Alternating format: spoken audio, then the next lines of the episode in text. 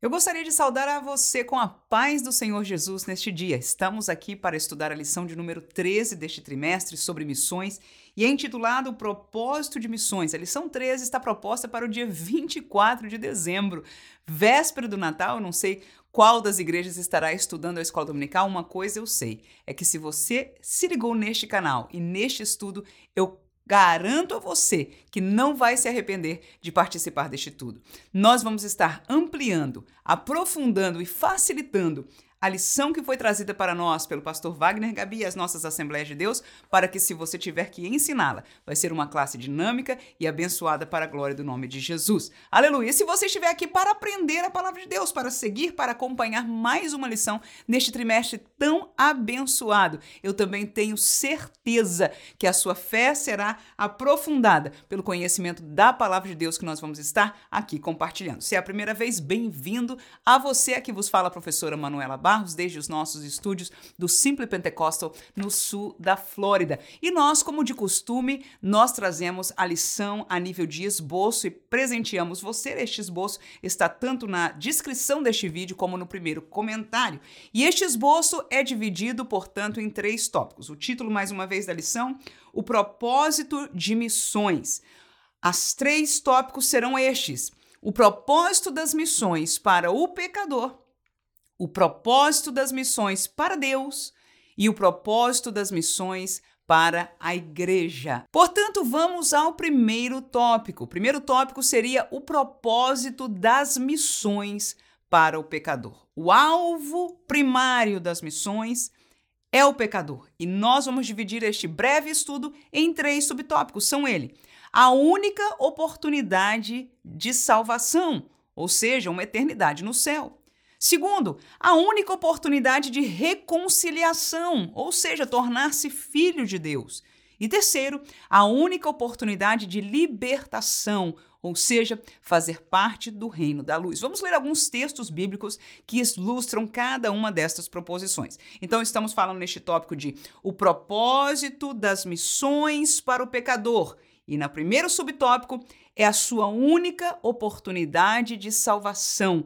O que, que é salvação? É ter a sua eternidade garantida no céu, com Deus para sempre. Ora, nós entendemos que o pecador, por causa do seu pecado, está distanciado de Deus e está destinado à ira e à condenação eterna.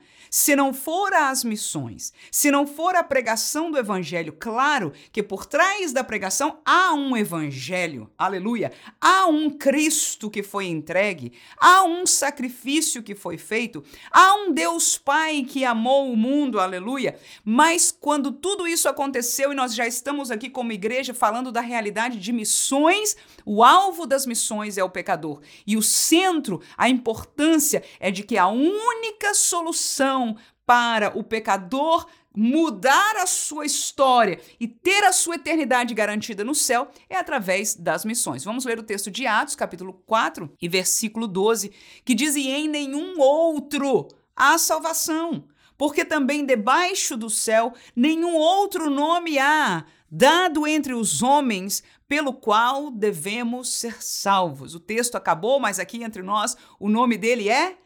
isso mesmo, Jesus, aleluia.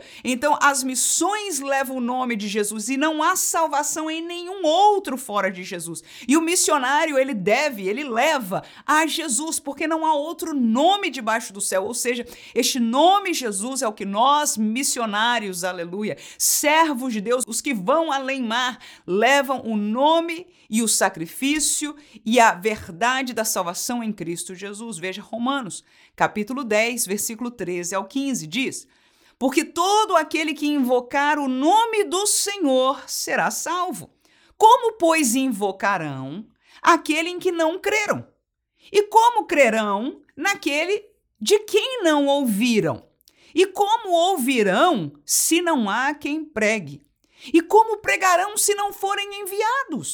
Como está escrito: quão formosos os pés do que anunciam a paz, dos que anunciam coisas boas." Ora, neste questionamento do apóstolo Paulo, chega no final de que a igreja tem que enviar missionários, aleluia. E no primeiro versículo pergunta: como invocarão se não, se não creram nele, não é? Então, aquele que invocar o nome do Senhor, era o que o primeiro versículo dizia, será salvo. Mas é necessário que eles creiam primeiro para invocar. E como crerão naqueles de que não ouvirem? É o missionário que vai fazer ouvida. Aleluia! A história de Jesus, a palavra de Deus, o que Deus oferece para nós, a sua salvação. Portanto, o propósito das missões para o pecador é, em primeiro lugar, participar a ele. Glória a Deus! A única oportunidade de salvação, uma eternidade no céu para a glória de Deus. Segunda, é a única oportunidade de reconciliação,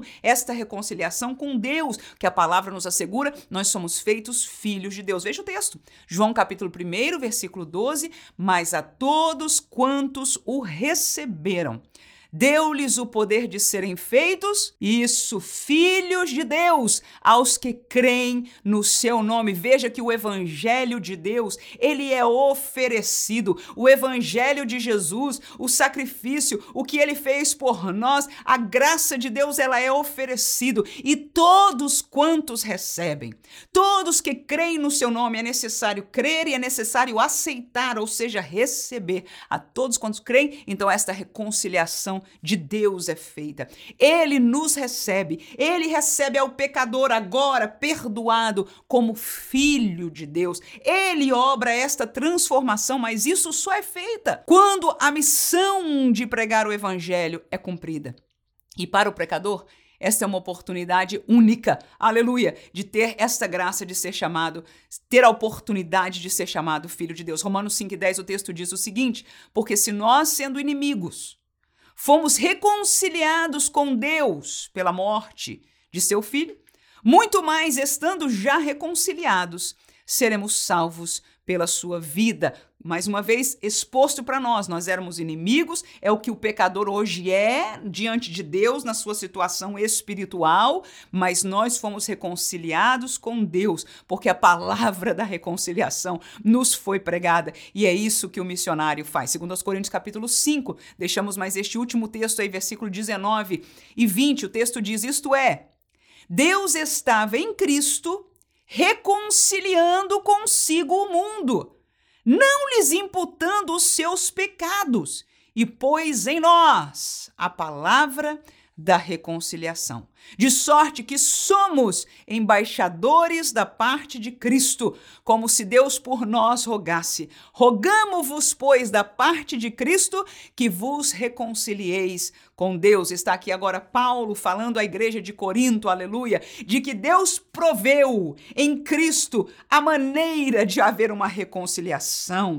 entre aqueles que estavam no pecado, impuros, separados de Deus por causa do pecado. Ele proveu como? Agora ele disse, a nós ele nos deu a palavra da reconciliação. Aí nos mandou para as missões, para pregar, para anunciar e chamar, como ele termina dizendo, anunciar, rogamos então vocês que escutam esta palavra da parte de Cristo, que venham se reconciliar com Deus. Glória seja dada ao nome de Jesus. Veja que as missões é tudo para o pecador. Aleluia. Nós às vezes falamos do missionário, das missões, da beleza, mas é tudo, é a única esperança. Missões significa única oportunidade, única esperança para muitos, milhares e milhares que estão morrendo, estão passando para a eternidade sem Deus, sem paz e sem salvação. É também, terceiro tópico, a única oportunidade de libertação para vir então o reino da luz. Nós sabemos que aqueles que estão em pecado, no reino espiritual, são parte do reino das trevas. E as trevas, você conhece biblicamente, uma, o, o inimigo só veio para roubar, matar, destruir e aprisionar as pessoas no pecado. Mas o Senhor nos veio trazer a liberdade. Veja o texto de Colossenses, capítulo um, versículo treze e quatorze, o texto diz, e nos tirou da potestade, ou seja, do poderio das trevas, e nos transportou para o reino do Filho do seu amor, em quem temos a redenção pelo seu sangue, a saber, a remissão dos pecados. Então, para o pecador, é em Cristo que nós temos a redenção, é em Cristo que nós temos a remissão do pecado. Mas na hora que nós aceitamos esta verdade de Cristo e recebemos a Cristo, então nós, como lemos no versículo treze, nós somos por Deus transportados, aleluia, do reino, do poder, aleluia, da prisão das trevas. E, oh, irmão, somente quem está preso é que entende o valor da liberdade. Às vezes nós vivemos isso há muitos anos atrás e já nos esquecemos. Alguns têm vívido nas nossas cabeças como era ser aprisionado. Mas lembremos-nos que missões é isso, aleluia, é permitir que muitos que estão agora aprisionados com espíritos, com mensagens, com sentimentos de suicídio, neste momento que nós estamos aqui, estudando a palavra de Deus, nos alegrando no Senhor. Outros tanto morrendo pelas, em nome de suas próprias religiões e vivendo separados de Deus e se aprofundando no ocultismo, longe de Deus e da luz do Senhor. É as missões. É o pregar da palavra de Deus. É este trabalho que neste trimestre nós estudamos. E se você tem participado das nossas lives a cada sábado, a partir das nove da noite, vinte e uma horas, horário de Brasília, nós temos neste trimestre apresentado missionários para você que tem vivido esta realidade missionária, para que nós nos apresentemos de cara da realidade, do que eles vivem, do que eles sofrem, da realidade da luta espiritual, e comecemos a nos despertar não só para orar, não só para contribuir, mas para sermos usados por Deus, tanto na missão transcultural, como na missão regional, local, e por que não dizer que somos professores de escola dominical, na missão que o Senhor nos permitiu ter ensinando na nossa sala de aula. João capítulo oito, versículo trinta e dois diz: e conhecereis a verdade, aleluia, e a verdade vos libertará. E que palavra gloriosa! Jesus é a verdade, e esta verdade liberta, a única oportunidade para o pecador ser liberto da cegueira espiritual, da mentira e do engano do diabo, é a pregação da verdade, aleluia. Esta palavra é a verdade, e sou eu e você, que somos chamados por Deus para fazer esta obra, para ensinar, para pregar, para levar a outros povos, inclusive, a palavra da verdade. Termino com Romanos, texto conhecido, capítulo seis, versículo vinte e dois e vinte e três, diz: mas agora, libertados do pecado e feitos servos de Deus, tendes o vosso fruto para a santificação e, por fim, a vida eterna. Porque o salário do pecado é a morte, mas o dom gratuito de Deus é a vida eterna, por Cristo Jesus, nosso Senhor. Aleluia. Então veja, o salário do pecado, o destino do pecador é a morte, mas o Senhor nos deu a vida eterna. Glória a Jesus. E o texto aí, começando, diz: nós agora somos libertados do pecado. Era o poder das trevas que nos retinha na cegueira, como já falamos, na prisão dos nossos atos, no destino eterno que nós tínhamos, mas pela pregação da palavra de Deus, pela missão, aleluia, nós nos tornamos, como missionários, a única saída, a única oportunidade. Nós estamos oferecendo o que Deus nos deu em mãos para oferecer, porque é dele, a dádiva, a graça é dele, aleluia, a oportunidade de liberdade, de libertação, para que estes agora possam pertencer à luz, como nós também estamos na luz. Segundo tópico do nosso estudo, primeiro falamos o propósito das missões para o pecador, e é tudo, aleluia. Segundo, o propósito das missões para a pessoa de Deus. Vamos dividir em três tópicos também. Primeiro, as missões anunciam o seu amor, porque Deus ama a todos. Segundo, as missões anunciam o seu querer, porque Deus quer que todos se salvem. Terceiro, as missões anunciam a sua santidade, porque Deus não comunga com o pecado. E quarto, as missões anunciam o seu juízo, porque Deus julgará aqueles que o rejeitam. Vamos aos textos bíblicos que apoiam a nossa fé na palavra de Deus. João três dezesseis, quem não conhece, graças a Deus, este é um que todos nós conhecemos. E este é o texto que eu coloquei para o primeiro subtópico, que diz: anuncia o seu amor. Deus ama a todos, aleluia. Há quem no meio evangélico coloque o amor de Deus separado, para alguns classifique, para uns sim, para outros não. Uns vão chegar e outros não vão chegar. Uns são escolhidos e outros não são escolhidos. Eu encontro no texto áureo da Bíblia, João três dezesseis, uma outra verdade, que diz, vamos falar todos juntos, por que não? Vamos lá, um, dois, três. Porque Deus amou o mundo de tal maneira...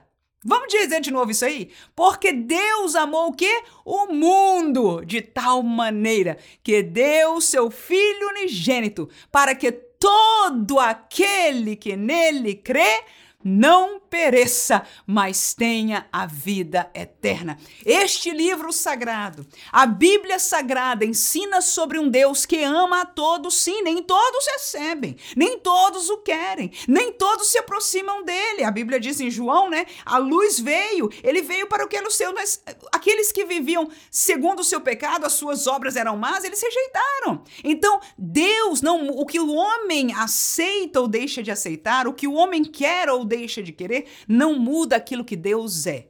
Então, quando Deus olha para as missões que ele entregou este privilégio na mão da igreja, aleluia, ele entregou na mão dos discípulos, entregou na mão da igreja e deu para eles o revestimento do poder e deu para eles o Espírito Santo vivendo e habitando neles e deu dons à igreja, aleluia, para que nós fôssemos cumprir a sua vontade. Mas em primeiro lugar, Deus se importa com as missões, porque para ele, quando nós caminhamos levando esta palavra, nós estamos anunciando o amor de um Deus que ama a todos. Quem quer que você encontre no seu caminho, aleluia, você pode dizer esta mesma verdade. Querido, não importa onde você esteja, Deus ama você, aleluia, porque a palavra de Deus diz que Deus amou o mundo e para que todo aquele que crê, agora o crer, o querer, aleluia, é depende de cada ser humano. Segundo, para Deus, ele sabe que as missões estão anunciando o seu querer. Olha o texto de primeiro Timóteo.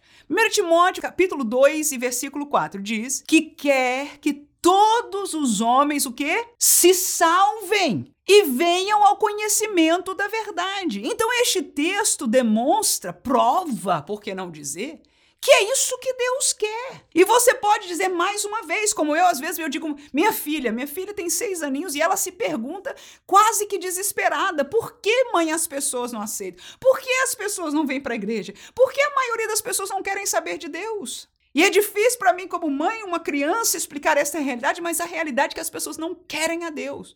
Mas muitos, mas muitos, a eles não chegaram a mensagem do Evangelho. Aleluia!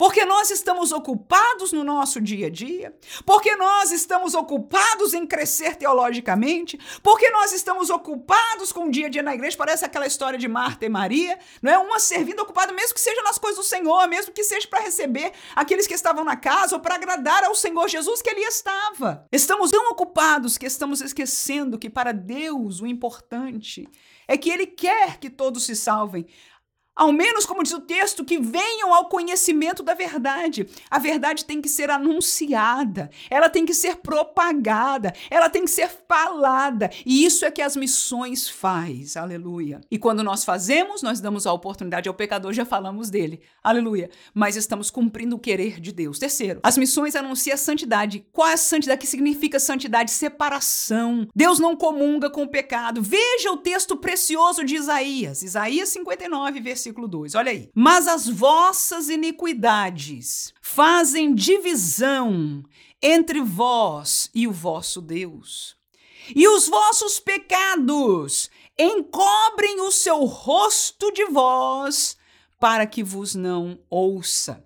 Então, este versículo nos traz um esclarecimento muito profundo, irmãos. Eu gostaria que até você depois tomasse tempo para digerir o que este versículo diz, para que você o tenha guardado, anotado e possa ensinar, compartilhar esta verdade. O que separou o homem de Deus foi o pecado. Deus criou o homem em Adão para comunhão com ele. Aleluia! Mesmo quando o homem pecou, Deus não o abandonou naquele momento, ele voltou na viração do dia como era de costume, segundo a palavra de Deus em Gênesis três e oito. E ele perguntou a Adão: onde estás? E conversou com Adão, e Adão já estava envergonhado pela sua nudez, já estava vivendo a realidade do pecado dentro dele. E foi o pecado que separou o homem de Deus. Deus ali interviu para reconciliar-se com Adão, e ali deu a promessa da reconciliação futura, dizendo que da semente da mulher, Gênesis três e quinze, nasceria um que esmagaria a cabeça da maldita serpente Satanás. E esta mensagem nos foi revelada através da revelação bíblica. Mas nós temos que entender que o pecado é algo que separa o homem de Deus, e Deus aí esclarece ao seu povo, por boca do profeta Isaías, que são as iniquidades, as maldades do povo que causam divisão. Nós podemos pensar em divisão como um abismo que nos separem, nós podemos pensar em divisão como um muro que se levante, seja qual for a ilustração que venha na sua cabeça, o fato é que um está de um lado, o outro está do outro. Interessante ainda que a segunda metade do versículo fala que os nossos pecados encobrem o rosto de Deus para nós, para não nos ouvir. Um Deus todo-poderoso, seria impossível Deus não ouvir alguém. Se ele é um Deus todo-poderoso, isso torna-se impossível. Mas esta ilustração, esta revelação de Deus por Isaías, nos faz entender o que o pecado faz. Aleluia! O pecado faz com que Deus encubra o seu rosto. É como ele não pode, ele não comunga. É necessário que o pecado caia, saia do lugar para que ele possa outra vez olhar e ouvir e dar ouvidos àquilo que eu ou você trazemos diante dele. Quem diz amém? Então isso está falando da santidade de Deus. Quando nós pregamos o evangelho de Cristo, cujo evangelho começa mostrando à pessoa que o problema dele não é a situação econômica ou política do país, não é o problema de que a religião seja estrita, ou mande isso ou mande aquilo, o problema dele não está na religião, não está na política, não está na economia, está no seu pecado. É que há um Deus que não comunga com o pecado. E se ele ou ela quer reconciliação com Deus, quer que Deus o ouça, que Deus o receba, ele está disposto, mas começa com o entendimento da santidade de Deus e do pecado do homem, que separou o homem de Deus. Aleluia.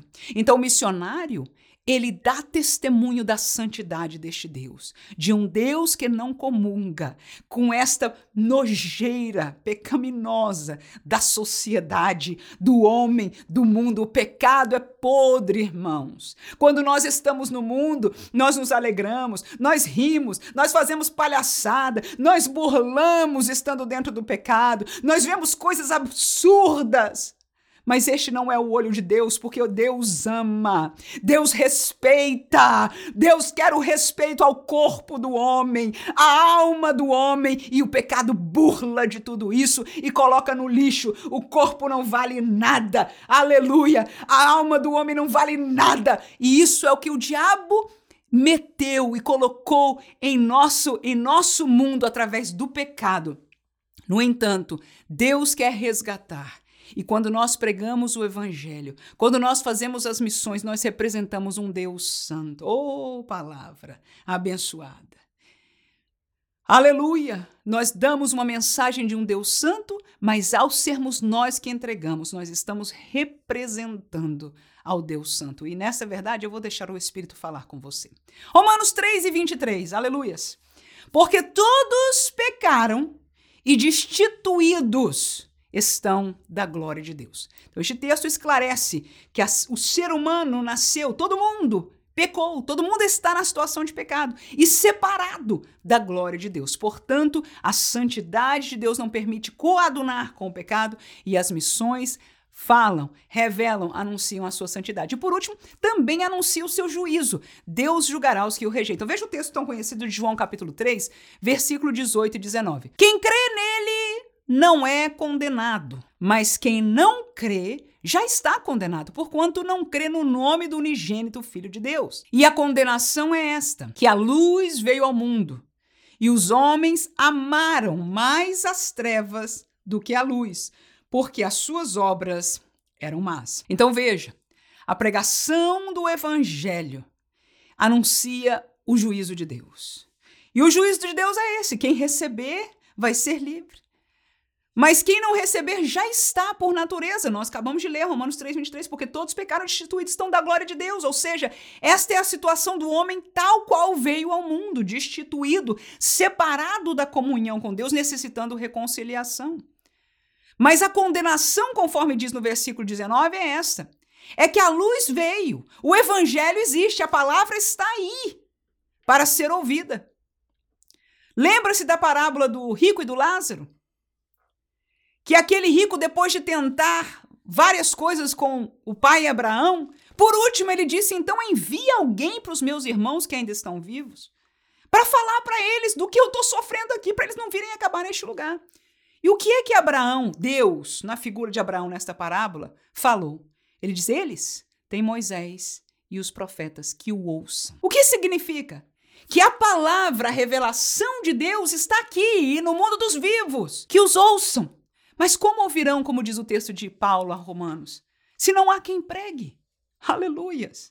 Então nós chegamos aí ao mesmo lugar, que as missões são importantes para Deus, porque elas mostram para o homem o juízo, e o juízo é este, a condenação é essa. A luz veio ao mundo, mas os homens amaram mais as trevas do que a luz, porque as suas obras eram mais. Mas quando nós representamos a luz, quando nós pregamos a luz, quando nós falamos da luz, quando nós, como disse a primeira palavra, representamos a luz, então há uma oportunidade para o pecador. Não só Deus se glorifica, aleluia, até mesmo para o seu juízo, mas há uma oportunidade para o pecador, como falamos, aleluia. Agora, se eles amam mais as trevas, se eles rejeitam a luz, se eles se apegam às suas obras, mas e não querem saber de Deus, e a verdade é que não querem por isso, porque amam mais a injustiça e as obras e a pecaminosidade, porque a luz revela a verdade, mas a justiça de Deus é revelada quando a, a obra missionária é feita, portanto a palavra de Deus pregada. Termino com Romanos seis, vinte e três, um texto conhecido: o salário do pecado é a morte, mas o dom gratuito de Deus é a vida eterna por Cristo Jesus nosso Senhor. Vamos ao último tópico, não menos importante, porque é o tópico que vai falar para nós, igreja. Agora, qual é o propósito das missões para nós, igreja? São três que nós propomos. É como nós amamos ao próximo, mostrando a ele o caminho. É como nós obedecemos a Deus, cumprindo os seus mandamentos. E é como nós crescemos na fé, trabalhando na obra de Deus. Então as missões é importantíssima para a igreja. Oh, irmãos, que, que classe abençoada! O propósito das missões, as missões é importantíssima, fundamental, vital para o pecador. As missões é gloriosa para Deus, aleluia. E as missões é importantíssima para a igreja, para mim e para você, como crentes em Jesus. Primeiramente por quê? Porque é como nós amamos o nosso próximo, aleluia. Veja João quatorze, seis, o texto diz: disse-lhe Jesus: eu sou o caminho e a verdade e a vida. Ninguém vem ao Pai senão por mim. Como é que nós amamos ao outro que está perdido? É mostrando o caminho. Quando você conhece, tem uma dica, né, de alguma promoção, o que, que você faz? Você diz: ô, fulana, você tem a sua amiga ou a sua conhecida, e até um desconhecido, você não tem problema, você sabe aonde está a promoção, você diz: ó, e você não está sabendo, não, tem promoção em tal lugar, e a pessoa fica feliz, porque achou o caminho de comprar um produto mais barato, e nós nos alegramos. E isso funciona para tantas outras coisas. Ah, você não sabe como aprender isso? Eu vou te mostrar um vídeo no YouTube que ensina exatamente como fazer. E você não tem vergonha, não tem barreira. Pelo contrário, se alegra em mostrar o caminho da solução do problema para a pessoa. Agora, missões é mostrar o caminho da eternidade com Deus para alguém. E isto para a igreja é verdadeiramente amar. Você ama aquele pecador, aquela pessoa com quem você trabalha, você ama aquela pessoa, você tem amor pelos perdidos, até desconhecido, ou a sua vizinha, tua amiga, tão conhecida, tão próxima de você, tão amável, mas que está indo para a eternidade sem Deus. Se nós amamos, nós mostramos o caminho. Diz o texto ainda de Mateus capítulo sete, versículo treze e quatorze, entrai, disse Jesus, pela porta estreita, porque larga é a porta e espaçoso o caminho que conduz à perdição, e muitos são os que entram por ela. E porque estreita é a porta e apertado o caminho que leva à vida e poucos há que a encontrem. Então nós, se amamos aqueles que estão ao nosso redor, se nós como igreja amamos ao perdido, nós precisamos mostrar ao mundo: uma porta estreita é verdade, um caminho apertado é verdade, que muita gente vai recusar, que muita gente não encontra, até porque não escuta dele, mas eu e você somos chamados para as missões, para apontar que é o caminho apertado que leva à vida eterna. Até para nós crentes, entre mesmo, de vez em quando a gente tem que lembrar para um ao outro: irmão, fica no caminho apertado, aleluia, porque o caminho espaçoso não leva ao céu, não. Quem é crente e está alegre com Jesus, diga amém aí onde você está. E não é culto, não, mas não é porque não é culto, porque é uma escola. Nós não precisamos deixar de dar glória a Deus, nem deixamos de sentir a presença de Deus e nos alegrar com o Senhor, porque nós somos crentes pentecostais. Este evangelho pentecostal de vida, de alegria no Espírito, foi o que ele deixou para nós, para nos alegrar, para sermos confrontados e para irmos fazer a obra do Senhor que Deus tem colocado nas nossas mãos. Quem diz amém? Segundo, o propósito das missões para a igreja é a maneira de nós obedecermos a Deus, cumprindo os mandamentos. Qual foi o mandamento que nós falamos o trimestre inteiro? Marcos dezesseis, quinze. Eu e você conhecemos. E disse-lhes: ide por todo o mundo e pregai o evangelho a toda a criatura. Atos um e oito. Mas recebereis a virtude do Espírito Santo, que há de vir sobre vós. É Jesus falando, olha, que o evangelho é pentecostal. Vão receber primeiro o Espírito. E depois ser-me-eis testemunhas. Que é isso? Missionários.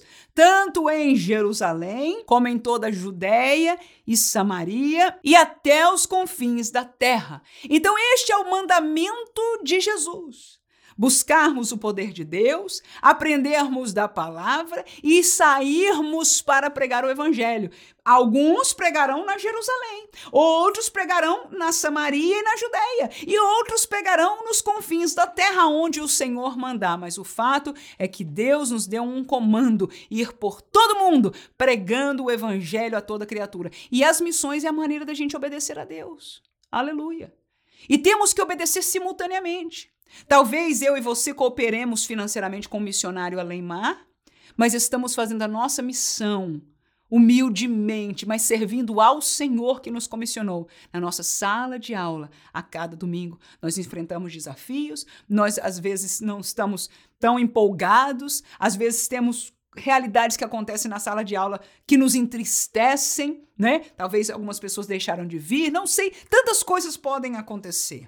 Mas o fato é que essa é a nossa missão. E a nossa missão é falar, pregar, mostrar o caminho e a realidade de Deus. E vamos ser fiéis a ela. Esta é a maneira da igreja. Aleluia! Obedecer a Deus é continuar pregando a palavra de Deus. E por último, é como nós crescemos na fé. Eu escolhi um texto um pouco mais longo, mas interessantíssimo e lindo para finalizar esta nossa lição. Atos capítulo oito vai falar sobre um homem chamado Filipe. Este servo de Deus É, vai mostrar para nós como exemplo de que o trabalho missionário, as missões, a obra de Deus é como nós crescemos na fé. Ouvindo a palavra, a fé é gerada em nós, é verdade. A fé vem pelo ouvir e o ouvir pela palavra de Deus. Muito bem. É verdade que não há fé em nós se nós não ouvirmos pregações, não lermos a palavra de Deus. Precisamos da palavra para gerar fé. Mas o fato é que o, o crescimento, a maturidade da nossa vida como servos de Deus está na ação. E não somente no aprendizado teórico. É muito importante, até porque para a gente saber como se comportar e julgar as realidades que nós encontramos no campo missionário, volto a dizer, tanto em Jerusalém como Aleimar. Mas é a palavra que é guia, mas é a experiência que nos dá crescimento, que nos dá vigor, que nos dá fortalecimento. Quantos de nós sabemos isso na vida secular?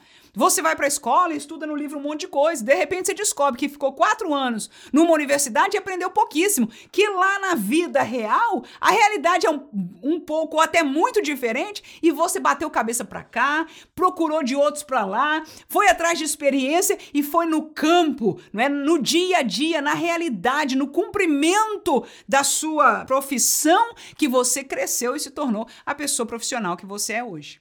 Atos capítulo oito, nós vamos ler do versículo cinco ao oito, depois saltaremos ao doze e terminaremos do vinte e seis em diante. O texto diz assim: e descendo Filipe à cidade de Samaria, lhes pregava a Cristo. E as multidões, unanimemente, prestavam atenção ao que Filipe dizia, porque ouviam e viam os sinais que ele fazia, pois que os espíritos imundos saíam de muitos que os tinham, clamando em voz alta, e muitos paralíticos e coxos eram curados, e havia grande alegria naquela cidade. Eu vou fazer uma pausa, porque olha aí o começo da experiência. Filipe, um servo de Deus, humilde, ele não era um pastor, mas era um missionário, mas era alguém que foi à cidade de Samaria pregar a Cristo.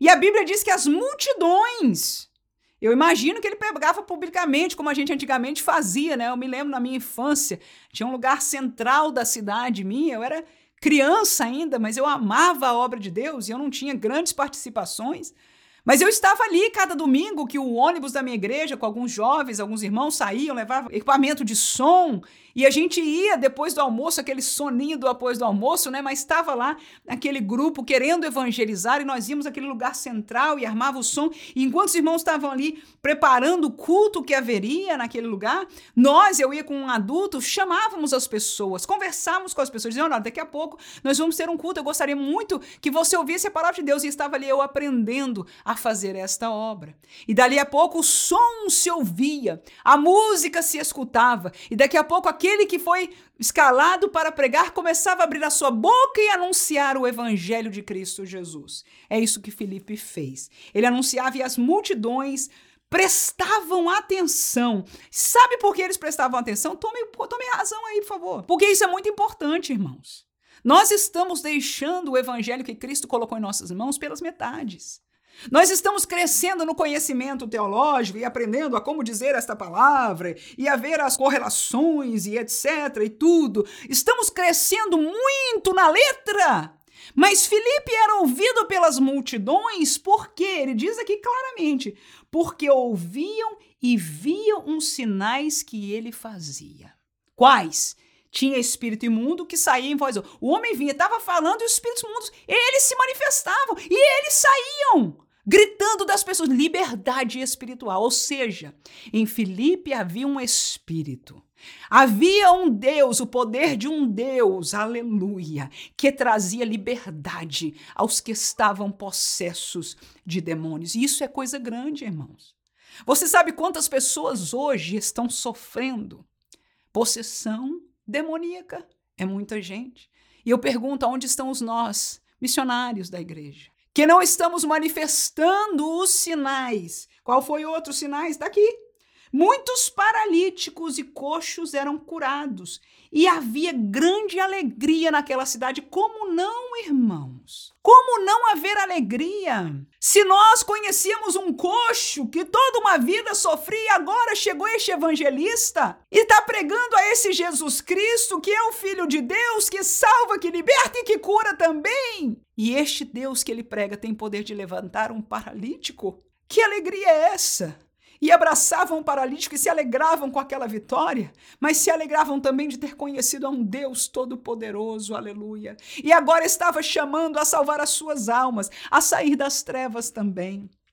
Não nos esqueçamos, igreja do Senhor Jesus, que este evangelho bíblico aqui não morreu com Filipe. Não pode ter morrido com Filipe, porque Deus disse que estes sinais seguiriam aos que crerem, aleluia. E ele disse que não era depois do batismo do Espírito Santo só para aqueles que estavam ali, mas para os que estivessem longe, para aqueles que crescem, a todos quanto o Senhor chamassem.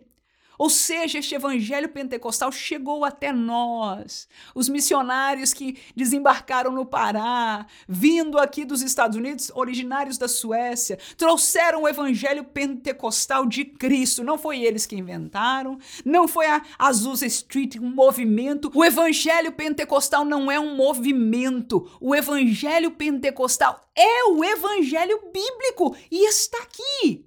Aleluia! Agora nós que somos pentecostais, por crermos, devemos buscar ao Senhor, buscar a santidade, buscar o amor pelas almas, buscarmos chegar perto de Deus e clamarmos a Ele, que os sinais continuem a nos seguir. E segundo o texto bíblico, o sinal não segue só pastor. Graças a Deus que Deus use, que Deus ainda levante homens de Deus, pastores, com sinais. Mas os sinais seguem pela Bíblia aos que crerem.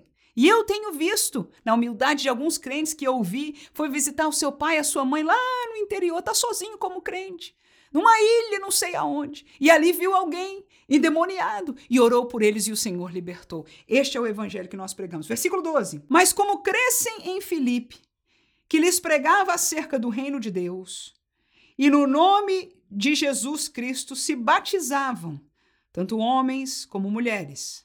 Vamos aí ao versículo vinte e seis em diante. E o anjo do Senhor falou a Filipe, dizendo: levanta-te e vai para a banda do sul, ao caminho que desce de Jerusalém para Gaza, que está deserta. E levantou-se e foi, e eis que um homem etíope eunuco, mordomo-mor de Candace, rainha dos etíopes, o qual era superintendente de todos os seus tesouros e tinha ido a Jerusalém para a adoração, regressava e, assentado no seu carro, lia o profeta Isaías. E disse o Espírito a Filipe, esse missionário: chega-te e ajunta-te a este carro. Vou parar aí. Porque é quem faz as missões, é quem faz a obra, que escuta Deus guiando a sua vida. Nós estamos rogando para Deus guiar em que bolsa de valores eu vou, eu devo investir. Ah, irmão, esqueça!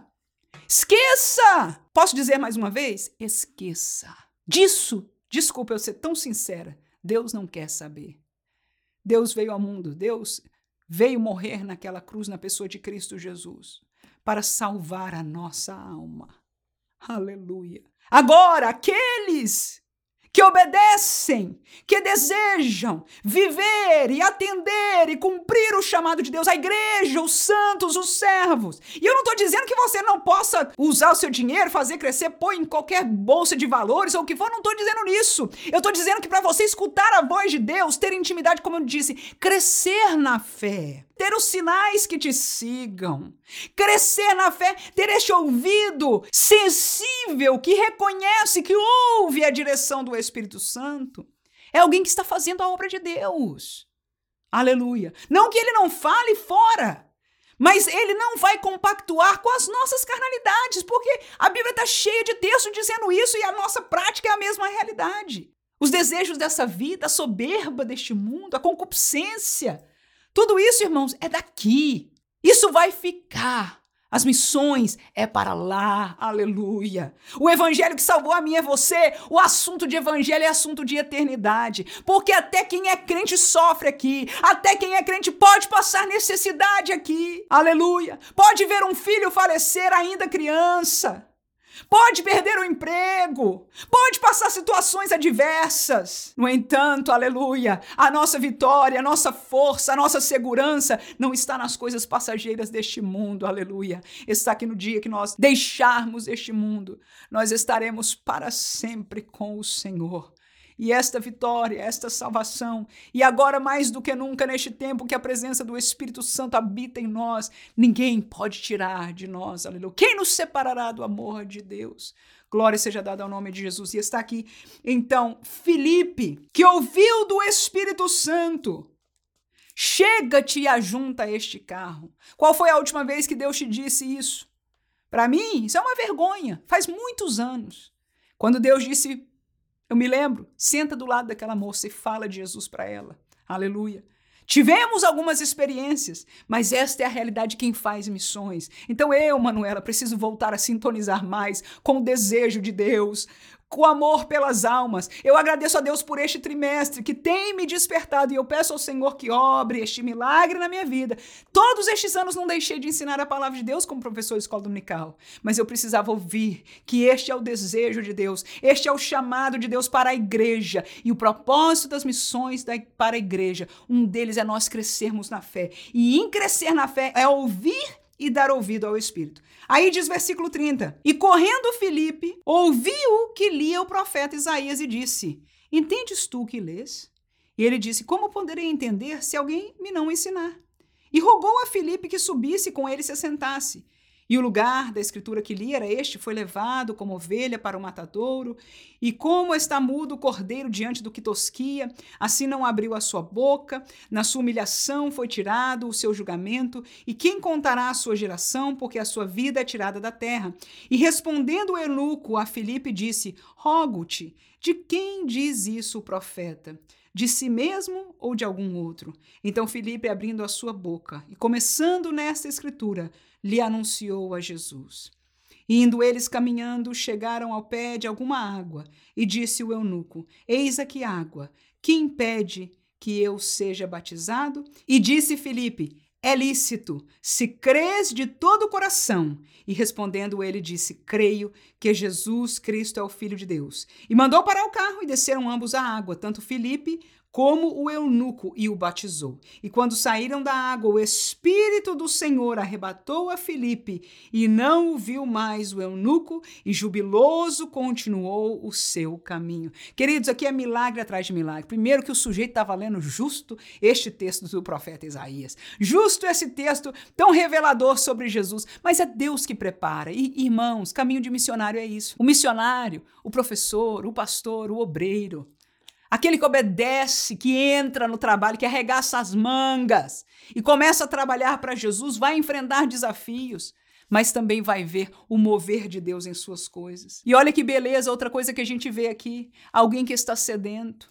Nós, às vezes, eu mesmo, eu digo, meu Deus, não tem ninguém neste mundo que queira Deus, ninguém está sedento. Mas quando meus olhos começam a se abrir, quando eu começo, meu coração a se enternecer, aleluia, e olhar com atenção, eu digo: ah, meu Deus, essa pessoa tá, é muito quebrantada, é muito necessitada, está sedenta, eu preciso falar, aleluia, algo para que, para o seu coração, algo de Deus, o caminho da verdade. E por último, você vê aí que ele mesmo já disse: então eu quero me batizar, eu quero pertencer a essa fé, eu posso. E aí Filipe teve a oportunidade, né, de fazer. Então o negócio é o seguinte: pode-se crer, né, de todo o seu coração. Então ali ele aceitou a Jesus, ele confessou a sua fé, ele creu, ele foi batizado. E veja que experiência gloriosa também, extraordinária, de que Filipe foi, né, transto- transportado, arrebatado pelo Espírito, levado a outro lugar, e aquele homem ficou glorificando a Deus, por um Deus de milagre, um Deus transformador, e agora com a sua vida em Cristo Jesus. Que Deus abençoe a sua vida, professor, professora de escola dominical, na missão que Deus deu a você. Espero que essa aula tenha sido de bênção para você, se tiver que ensiná-la aos seus alunos. A você que ouviu esta aula para crescimento da sua vida, eu espero que tenha mudado, aleluia, como fez com a minha vida. O propósito das missões, tão importante para cada um de nós. Dese-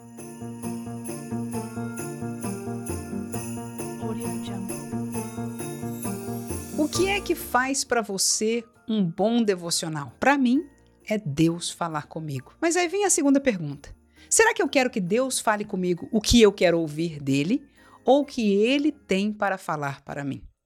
Se a sua resposta foi a segunda, eu convido você a estar conosco no canal Devocional Simple Pentecostal. Por quê? Aqui nós seguimos a palavra de Deus, capítulo por capítulo, versículo com versículo, permitindo a Ele dar a direção e a instrução que Ele quer dar para nós.